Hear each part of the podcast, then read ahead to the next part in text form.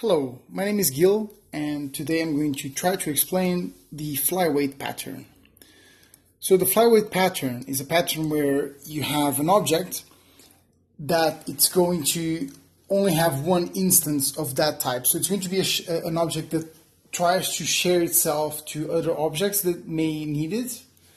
Um, so this solves the problem of having too many objects uh, that are essentially the same, which have like a, a share, uh, some shared information that they could be instead reused by the classes that are calling it. Um, a very good example of this is actually uh, tiles in a in a map. So imagine an RPG game, a 2D game, where you have tiles for the terrain.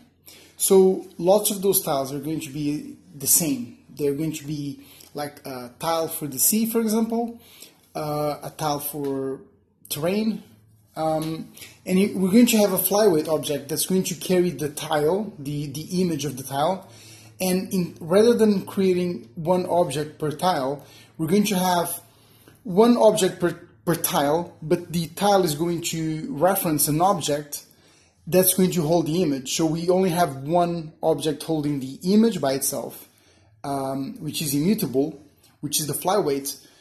So that way, we don't have to create many objects, all of them with the same image.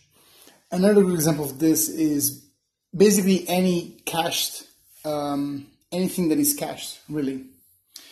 So I hope this was useful, and I'll see you in the next one. Bye.